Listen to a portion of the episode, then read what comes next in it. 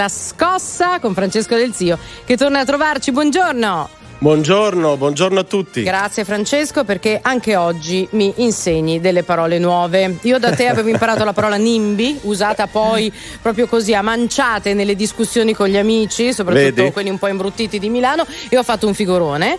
Oggi con Not in my backyard, eh, così. Eh, sì, una roba del genere e, e, e, oggi devo imparare la parola reshoring, giusto? Reshoring, eh. farai un figurone con i tuoi amici industriali che sono tanti cioè, come i miei noto. amici di Confindustria che avevano io localizzato. Sì, io e la Marcegaglia quando ci troviamo, sai, a volte succede.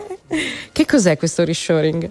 È un nome difficile, lo ammetto, ma è un fenomeno molto molto importante per l'Italia e gli italiani. Il reshoring è il ritorno in Italia, a casa, di produzioni industriali che erano state delocalizzate all'estero nel mondo.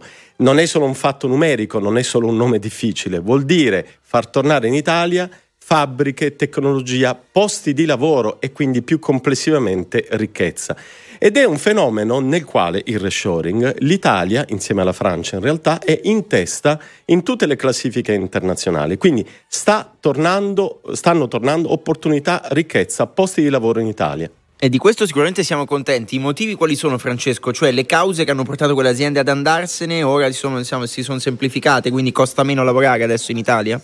Allora, le aziende hanno portato fuori lavoro e fabbriche negli ultimi 20-25 anni fondamentalmente per un motivo, perché in Italia il lavoro costava e costa purtroppo ancora molto, ancora troppo.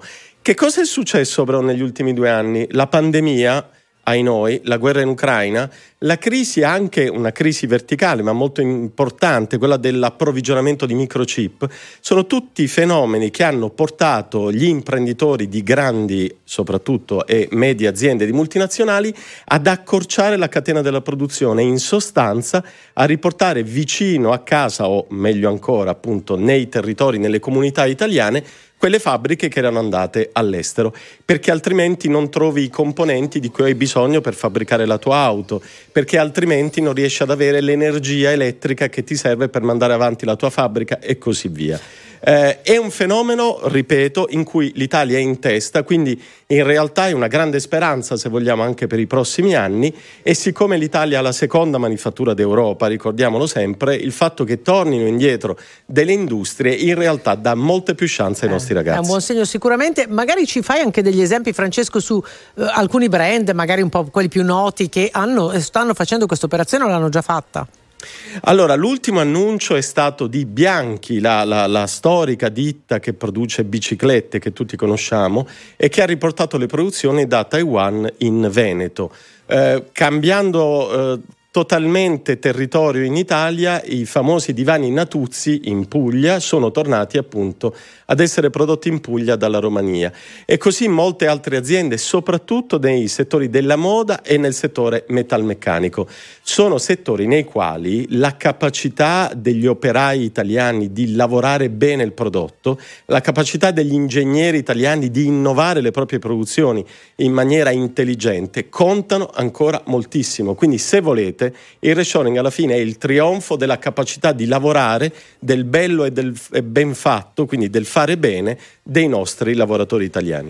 Francesco, noi siamo sempre quel paese da cui insomma le aziende vanno via. No? A me piacerebbe che noi per una volta fossimo il paese in cui le aziende estere vengono a lavorare. Come si fa? Dobbiamo semplicemente far pagare meno oppure un cambio di mentalità che serve?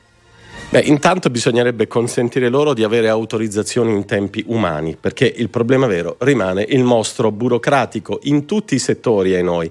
Eh, e poi certo c'è il fisco e poi certo ci sono i problemi della giustizia, ma se noi dessimo loro autorizzazioni più rapide con il capitale umano, cioè con la qualità dei nostri lavoratori, dei nostri cervelli presenti in Italia, noi potremmo offrire chance straordinarie a chi vuole investire dall'estero verso l'Italia.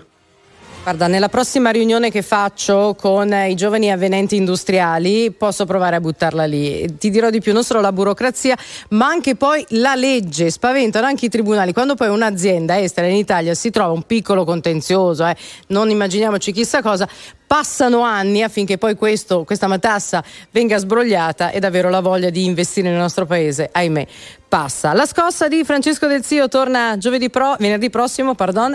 Grazie e buon weekend. E buona scossa a tutti, ciao.